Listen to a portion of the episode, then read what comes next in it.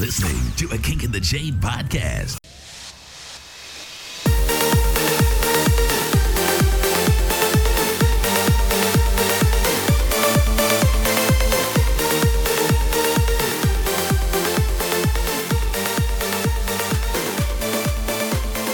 Hello and welcome to the Kink in the Chain podcast in 2020, no less. Yes, yes, yes. We're back for another year. Isn't that right, Ritzy? Yes, it is.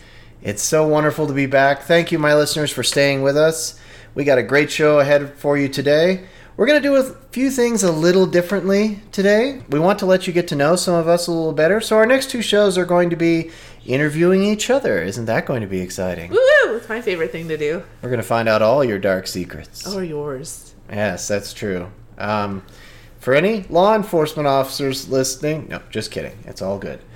Um, this week, my listeners, we have an article that talks about how BDSM gear is getting cuter. And that's important, I think, right? Yeah, it is. Because, you know, it's coming from the black leather objects to pretty pinks and purples and greens and yellows and all the colors of the rainbow, not just black. And I will admit that I do not know how I feel about this. BDSM has always been somewhat of a darker, taboo thing. And now that it's become more mainstream, and heck, even Rihanna is making BDSM equipment, it doesn't quite have the same edginess that it used to have when we start adding things like this. Oh, are you sure? Because all of my toys are purple. Like I have a purple paddle, I have purple canes, I have purple, and they also have pandas all over them too. So it fits my personality and who I am as a top and my personas. So But do you have like a pink sparkly riding crop? I do. Well, no, it's purple sparkly riding crop. I actually don't have anything that's pink now that I think about it. I have a lot of blacks, browns, and purples. I mean, I will admit it's nice to have things that aren't just black all the time. That is somewhat nice. And even my own leather attire has different colors on it now, albeit breaking from tradition a little bit. But I mean, I mean the the materials that they make these products out are still the same. Like my flogger, yes, my floggers are purple, but they're still nice leather floggers. So they're still using high quality material, even though they're coloring it a different color. Agreed. And I guess we are we are somewhat appealing to a new generation, which, if conventions around the country, at least in the United States, are any indication, attendance is dropping significantly, or the it, it's a combination of, shall we say, the old guard who are getting too old to come out at this point, versus the young crowd who are coming in who don't have any money to attend these events. So here we're getting even more a bigger population that can come into the community and okay, I guess I could live with a purple flogger if it means we get to keep uh, keep our events going. Right, because um, affordability is one big thing. Because the the really nice stuff that does come with the black leather and the wood colors, that's actually not that cheap. And when people are brand new and they're trying to save money or they're trying to budget, they go to the dollar store and they find things like rubber spatulas that are purple or pink and they use that to beat people with. So I can see the concept of that kind of thing coming in. That that's their choices that they have to make because of financial purposes. Yeah, and and like we got a letter from our uh, a local con here where we live. Uh, basically saying that please stay at the hotel because it's costing them too much money. And if you stay at the hotel, we'll give you a, a free. Uh, we might give you a free ticket for the next year because so many people are, are looking at these prices for some of these hotels and going, oh God, I can't afford this. And they're going to stay other cheaper places. So, or you have like six or eight people in one room. I've done that a few times. Yeah, which is pretty crowded with all the boxes we bring and everything else. It's, it's pretty intense. Yeah, I, I mean, heck, I have to fly Southwest and just so I can bring those extra suitcases because yeah, I don't travel light when it comes to dungeon play. That's for sure. No, we take about two suitcases each, and Southwest gives you two free suitcases. And sometimes I have to look at some of the other people in the party who don't have as much dungeon equipment, like the slaves and subs, and be like, "Okay, I'm taking one of your bags too, because we we need we need I need an extra bag just for you know I got all my toys, but now I'm naked, so I need clothes, you know, or I have to buy it all there, which I have done once." I realized that I had packed all my toys and didn't pack any clothes. So it's like, oh, goody, Walmart time. Yep. Now we're getting on a rant about cons. Sorry. This is true. I apologize. We're going back to the article now. Um, so colors, Colors, pretty colors. lots of colors. I, I admit that it's not a terrible thing to have all these different colors. It's just it's different and it's new and if it keeps this BDSM scene alive, I admit the BDSM scene is constantly evolving. If it's going to keep it alive, I guess I'm okay with it. That's perfectly fine. I, I think they say it, it best in the at the end of the article. So, because of some of these new products, people who have previously dismissed kink communities are seeing what we've been wrestling with for a long time, such as consent and that kind of thing. So please go ahead and get that cute pink collar. Just make sure you get your information from certified sex educators and not your favorite pop songs. Right, because even though these pop artists are making these really cute devices, I'm they don't educate you on how to use them with the device. It's just like here, buy my product because my name is slapped on it. That's what advertisement does. It slaps pretty names and information on it, makes you want to use it. And keep in mind, these products are not just so you can pull them out and go, tee hee hee hee, it's so cute. I, I mean, I, I want you should use them on people, right? Oh You know? yeah, and it doesn't matter how cute it is. I'm still gonna hit you just as hard. Oh yes. We uh, the, the dollar store has many cute items, as you were saying earlier, that we then proceed to turn around and hit people with. So Right. So all of my tools, yes, they were specially made for me because they're purple or they have like panda information. Like I have a panda flogger with pandas tied to the tips, which is very violent, but it's more of a decoration piece. So even though I have like extraordinary beautiful pieces some of them still cannot be used so make sure that when you are buying anything that you're always making sure it can be used on a person if it's pretty or if it's just hardcore black leather Agreed. So I guess to conclude, it is perfectly fine to have products like this. Just learn how to use them and have fun and and come out to events. Bring your pink flogger. I will I will high five you at said events. yep And now, my listeners, we have a product review for you today. We actually have three product reviews, one for each of our next shows, so look forward to that. Our first product is the Locked in Lust Chastity Cage. Well, Ritzy, what did you think about it? Well, the Locked in Lust chastity is very well made and has it's made out of very durable materials. It has several pieces like operating a puzzle. So I had to practice a few times before putting it on somebody. However, once I mastered it, putting it on was no challenge whatsoever. The most unique part is the vice. It's something I haven't seen in chastity belt devices before. The design is a breeze to install, and it makes escape very difficult. Trying to escape results in a lot of pain, which is what I like. The Locked in Lust cage also has very low profile and quite hard to detect under clothing, so I lock them up and let them go out into the world, confident that I hold his key and that there is no escape. Additionally, and possibly most important to me, is it's easy and fast to remove. When you are in the moment, there's nothing worse than fumbling with the locks and getting all frustrated. It comes off easy and it's easy to keep clean due to the high quality plastic. This is the best cage that I have experienced and highly recommended. And I had a similar experience with it, albeit a different side of it, because, you know, I get to put it on me. Overall, I like the cage itself, and being a bit of a chastity fiend, I have tried a lot of cages over the years. Some I simply got for trying out on people because you really can't make custom belts and cages for everyone who wants to try it, as it would be expensive. So I buy cheap cages and belts to try them on people to see how they like it before investing in something custom. This model is similar to other plastic cages, but there is a key difference. As Ritzy mentioned, the vice. While this doesn't make the cage inescapable, it certainly disincentivizes you from trying. I did manage to pull out of it, albeit in a bit of considerable pain, and I still had the thing hanging from my balls, so, you know, pretty obvious. I am convinced that I could get out of it, but I'm not sure that my junk would be usable for some time, and I certainly couldn't get back into it. Would I use this as my long term unattended chastity device either for myself or others? Probably not. But in the context of a scene or a kinky weekend, yes. I just know myself and I'm an escape artist. And if you tell me I can't do something, I look for ways around it. For example, website blocks at work were smashed within a day. I am also not a f- huge fan of cages for unattended use, as, like I said, I can escape from them.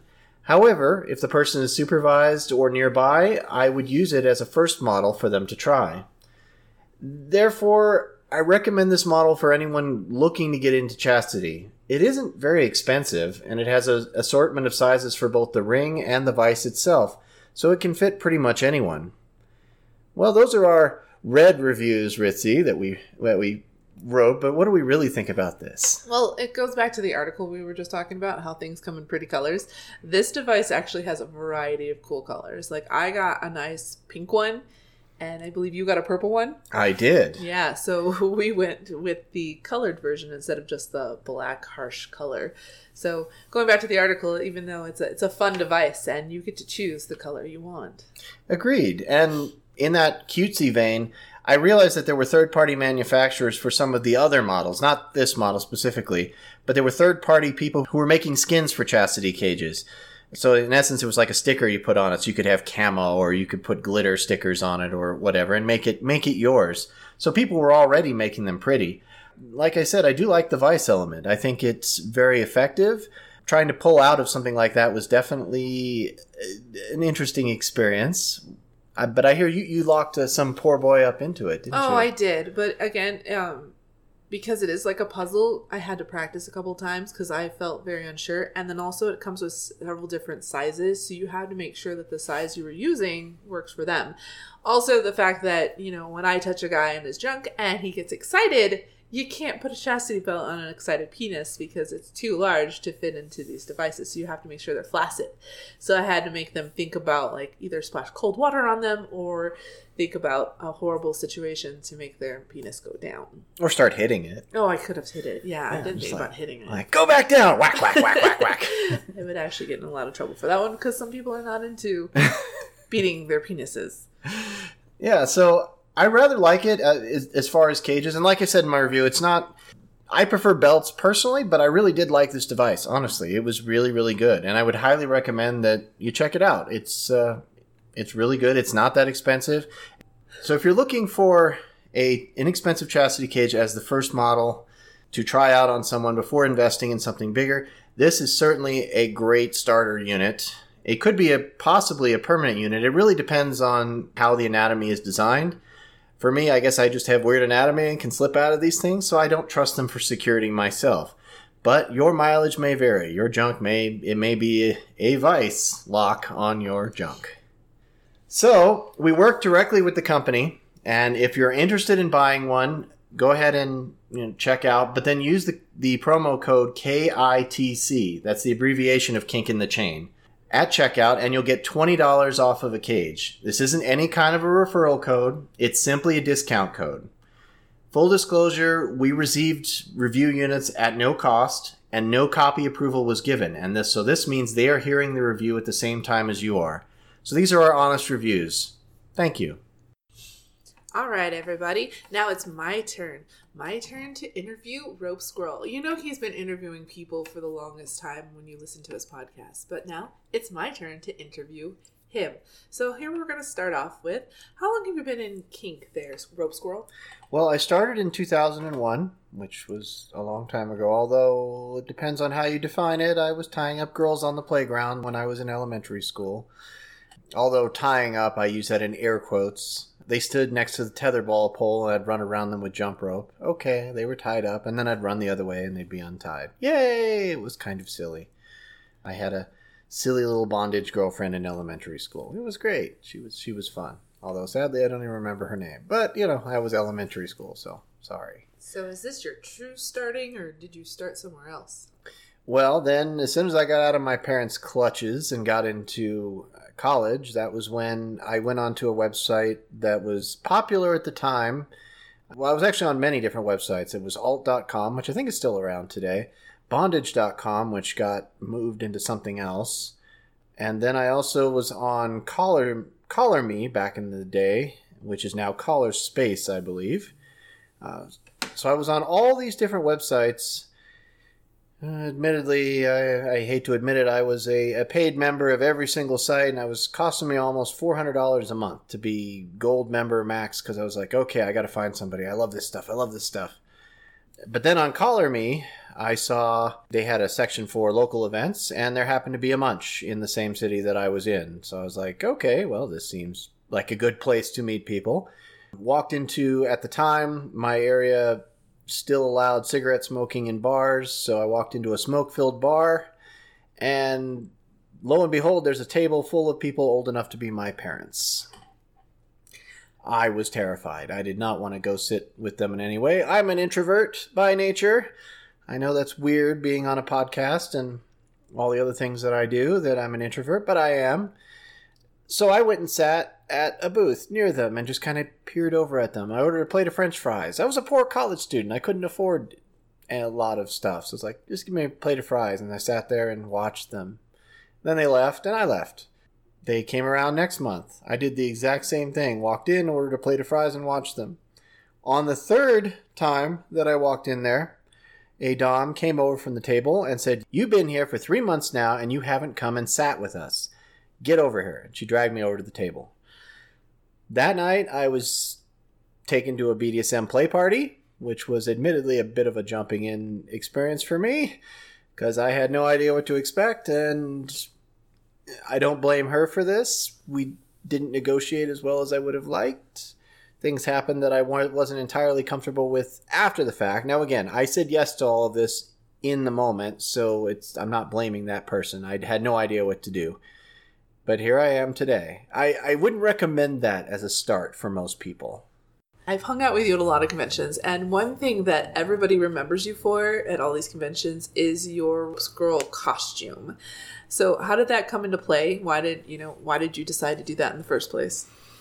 So I do train DMs in my local community, and one thing that people notice that when I am DMing is that I tend to dart my eyes around, similarly to that dog in Up who goes, Squirrel! and keeps turning his head.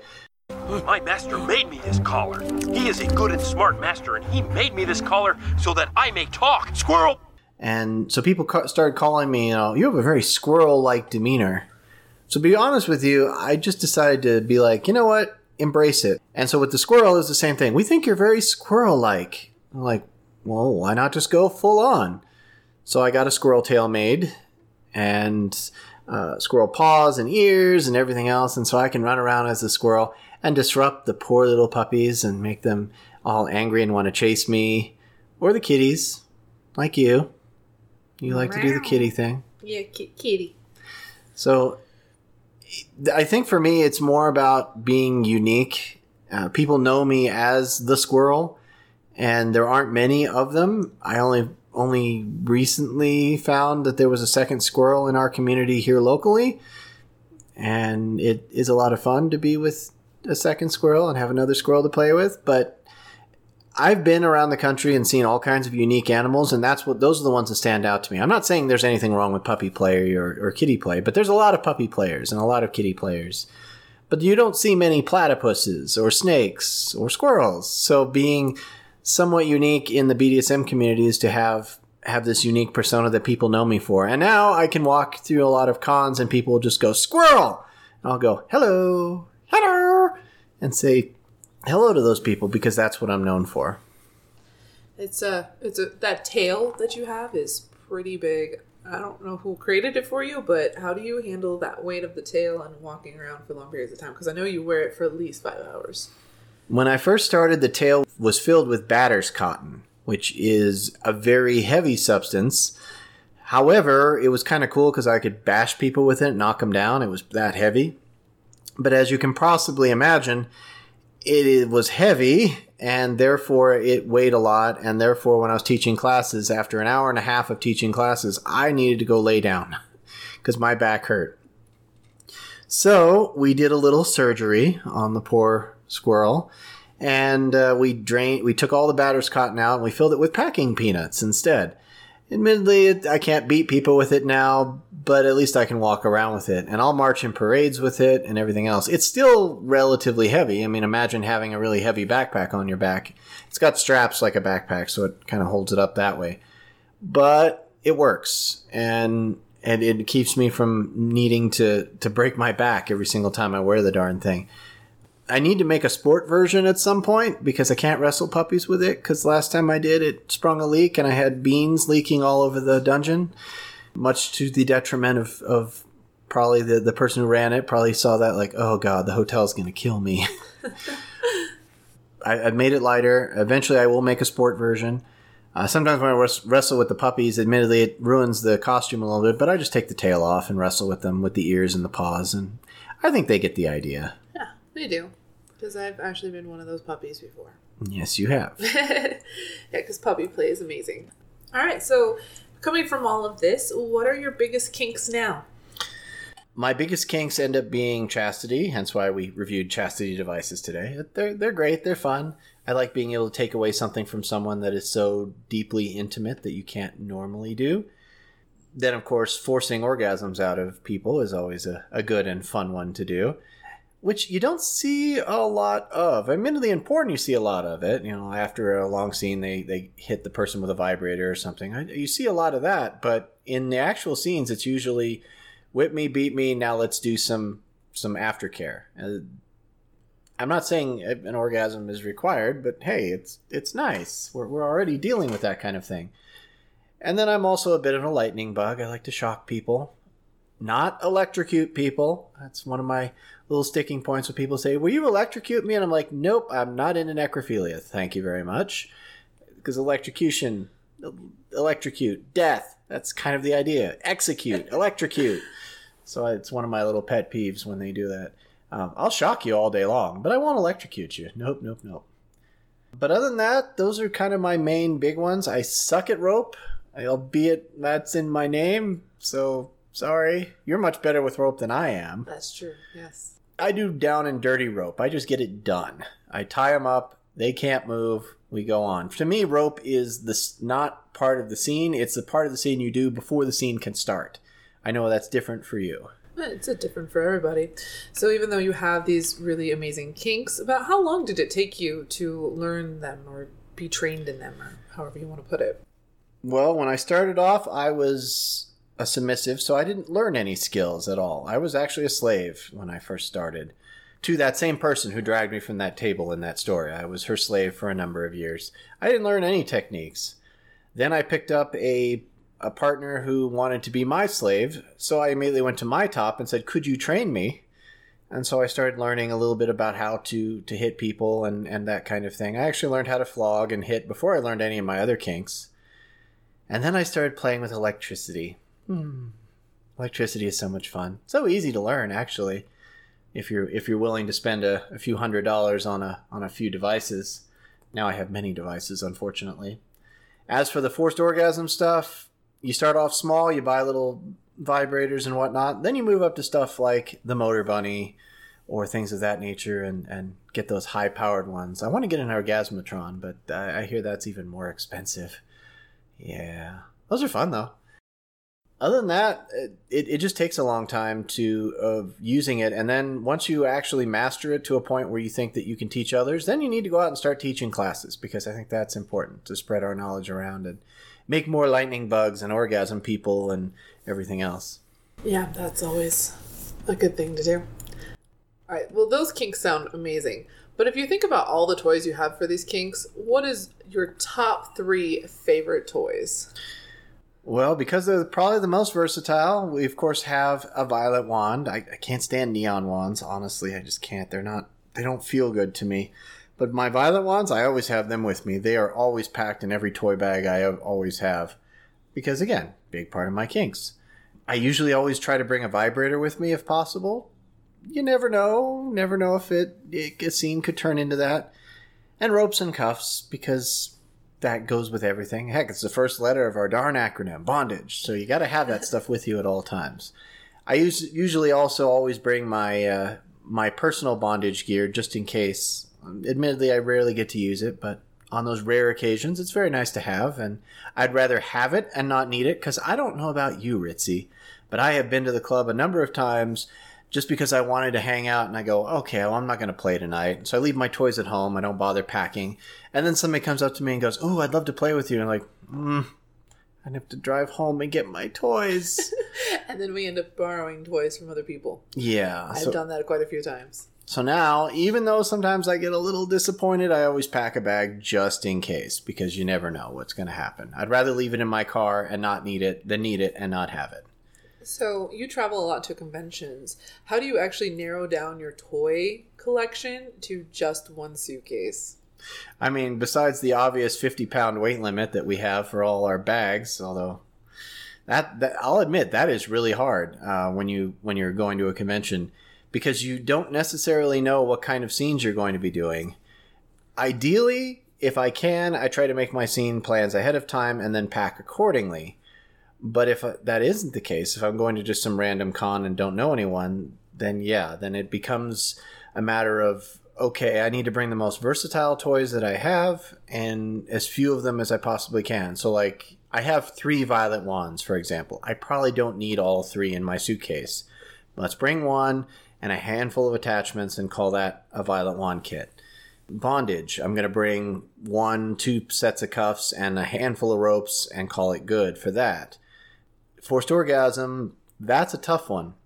Hauling a Sybian slash motor bunny is pretty much a suitcase all on its own. So unless I know I'm doing that, I usually don't bring that. Just pare it down to a vibrator uh, or various other things.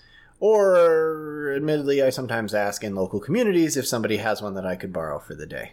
Um, oftentimes, I've found that some that there's somebody who's got one like, oh, I'd love to do it. Just do it on my person first. That's awesome. All right, so a little bit today we were talking about um, cute gear. So I was wondering, does cute gear make you play differently, or does it really matter? I've always been a cutesy top to begin with, so if I have a cute little thing to beat people with, yeah, it's going to make me play a little, be a little more silly than I already am. Versus, you know, black leather stuff, I might be a little more dominant than I normally am. Might be like, get down on your knees, slave girl, or something of that nature. Versus, hee hee, does that tickle? It's so cute. Oh, I'm to beat you with it. Hee hee hee. Oh, your pain, it hurts me so. And and actually, my voice changes. Sometimes I'll even go into cheater's voice, and then I'll talk like this. I'm gonna get you. Actually, I did a scene the other night where I spoke in Russian the entire time. Well, a Russian accent, anyway. That was kind of weird. I had never done that before. Oh, you American girls. Oh, and things like that. You know, this actually was a lot better than that. You have to be in the moment for it, correct? yes. Yeah, I, I know how that feels. So when you're scening, um, how do you get out of a bad headspace? Like if you're in the middle of a scene and all of a sudden like, something happens around you, like if you're in one of the clubs and people are distracting your headspace and actually make it into a bad headspace, what do you do? So, as far as people go, it's not usually. I don't usually pay attention to people just walking around. The only thing I usually pay attention to are crowds, which sometimes develop when you're doing a pretty interesting scene. People stop to watch. The only conditions I could think of would be one individual who will go unnamed that if that person walked in, it might completely destroy my scene. If I saw them, because it would definitely be a like oh my god what are they doing here oh my like this is this is awful i try to go on the philosophy of live and let live let everybody do what they want. If that person wanted to come to the club i fully support it. Great. I just don't want to interact with that person. Let them come. So i don't usually notice people around me. Now of course if there's let's just say the, the most obvious one at least at our club is that we have a few screamers shall we say. They get beat and they scream their bloody head off even if they're not being hit that hard. And it's definitely distracting. Usually I just end up refocusing on the person and just tuning everything else out around me and just continuing to, to do what I'm doing, focusing on my person. Um, so I don't let it get to me. As far as drop, though, after the scene, I don't usually experience that. I have had a few cases. For me, drop happens more when I volunteer, when I'm an active part of my community when I work at my local convention and did almost uh, 36 hours of volunteer time over the course of a weekend. And then when that ends, and after I'm being praised by all my what I consider to be people closer to me than my family, telling me how wonderful I am and thanks for volunteering and we love you and you've grown so much. And then I come home and one, I can't go to work the next day and talk about it because, you know, yeah, I was at a kink con this weekend. Oh, that'd go over well. Although with my boss, I don't know, it actually might. But who knows? Well, he's he, he goes out to the gay bars every weekend, and uh, so I've I've mentioned once or twice that uh, I sometimes teach at some of the gay bars. So I've always I usually try to ask him if I'm going to go out that weekend. Like, so what bars you going to this weekend? Just so I don't you know see him. That'd be a little awkward. Not that it's a bad thing. I, I, I don't think it would be an issue, but one of those things. But how do I deal with drama? For me, being an introvert, I have to recharge my batteries. I just have to come home, relax. I try to focus on other things, whether it be the podcast, whether it be just video gaming or, or other people. Or my biggest tip that I usually use for people is look forward to the next event. That seems to break me out of my funk. So if I've just done, finished a con, I'm going to do a scene, let's say that next weekend. I'm looking forward to that scene. I'm focused on that scene. And so, in essence, the con never ended. It just paused, and I'm waiting for the next bit to happen. So when you're either topping or bottoming, do you have you ever had to call red in one of these scenes?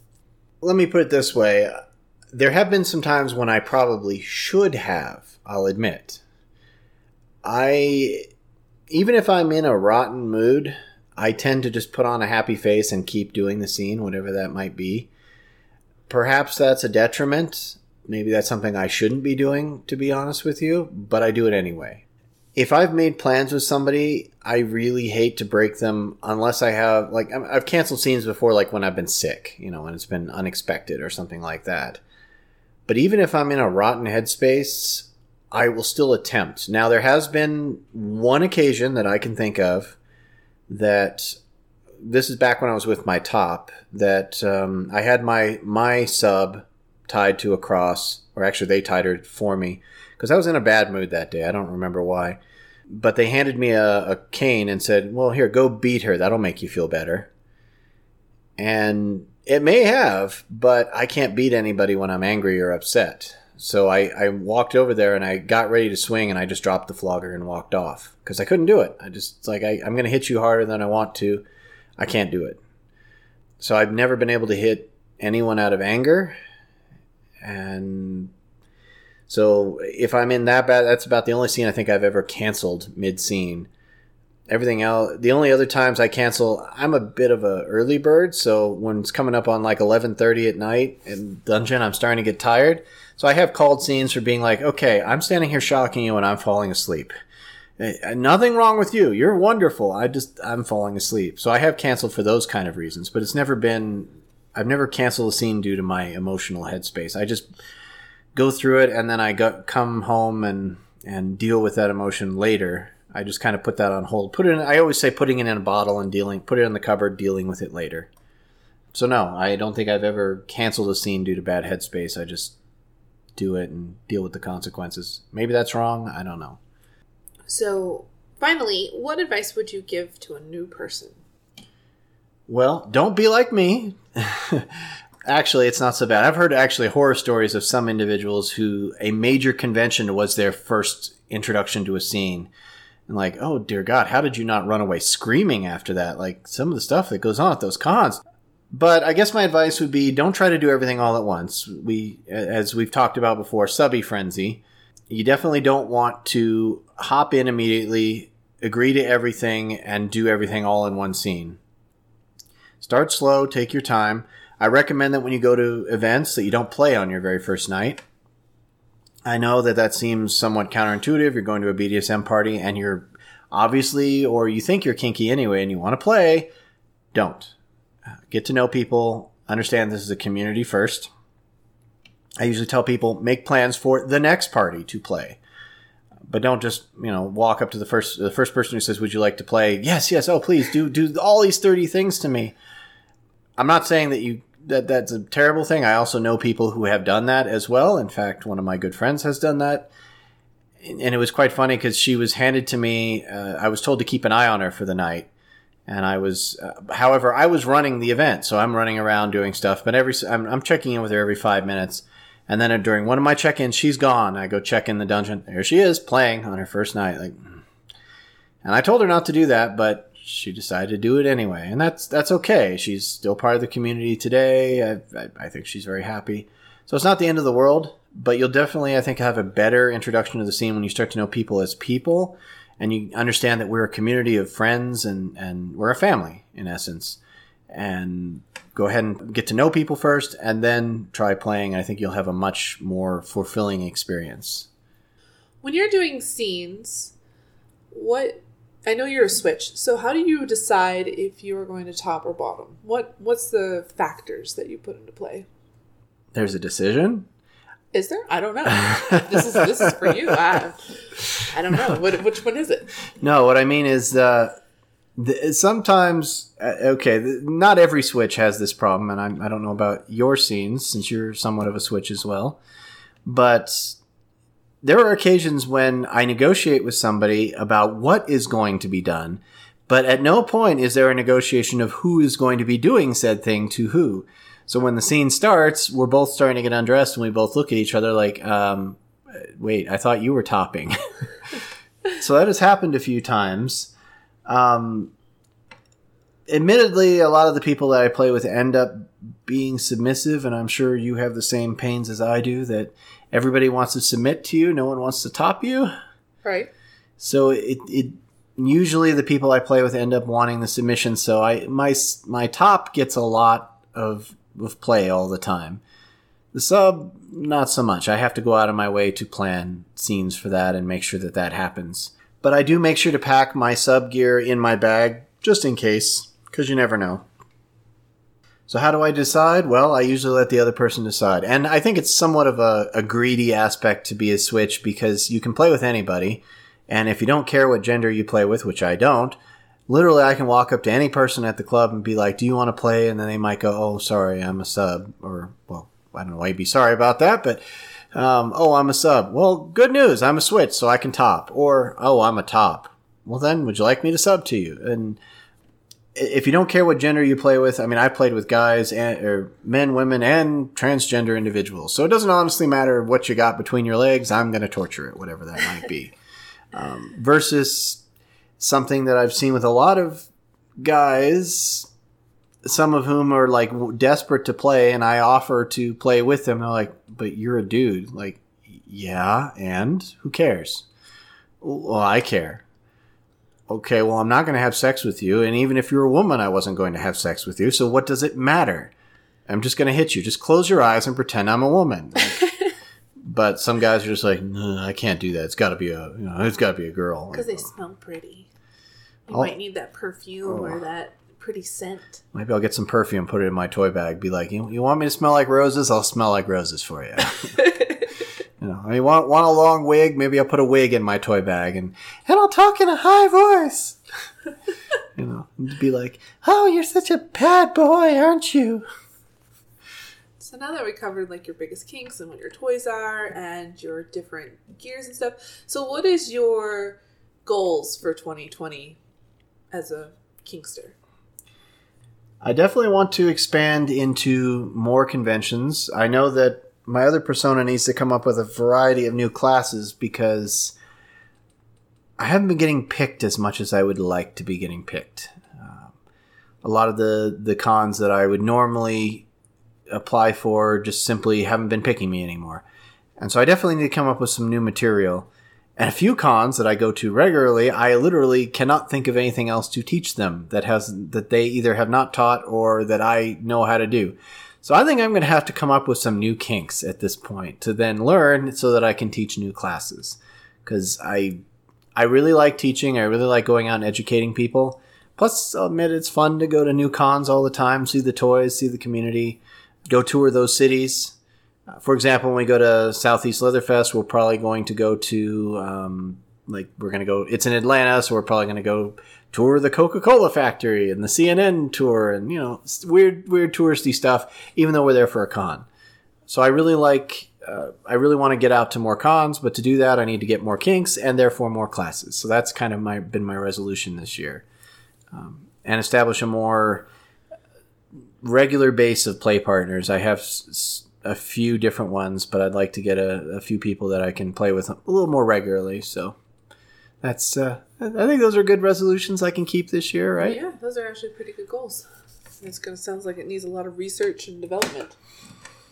Yes, uh, we'll just go on to uh, Extreme Restraints and have them send the mystery boxes, and we'll just learn whatever kink they send. So maybe maybe That we'll, actually sounds like an amazing company to create. Maybe you can put that on your list for 21. Mm. 2021. actually there are a bunch of companies that do kink mystery boxes that you can Oh, just have they? delivered. Yeah, and uh, and they'll just send you random stuff, similar to like those loot crates and things like that. They'll just send you random kink toys. And it's like that sounds like fun. That does sound like fun.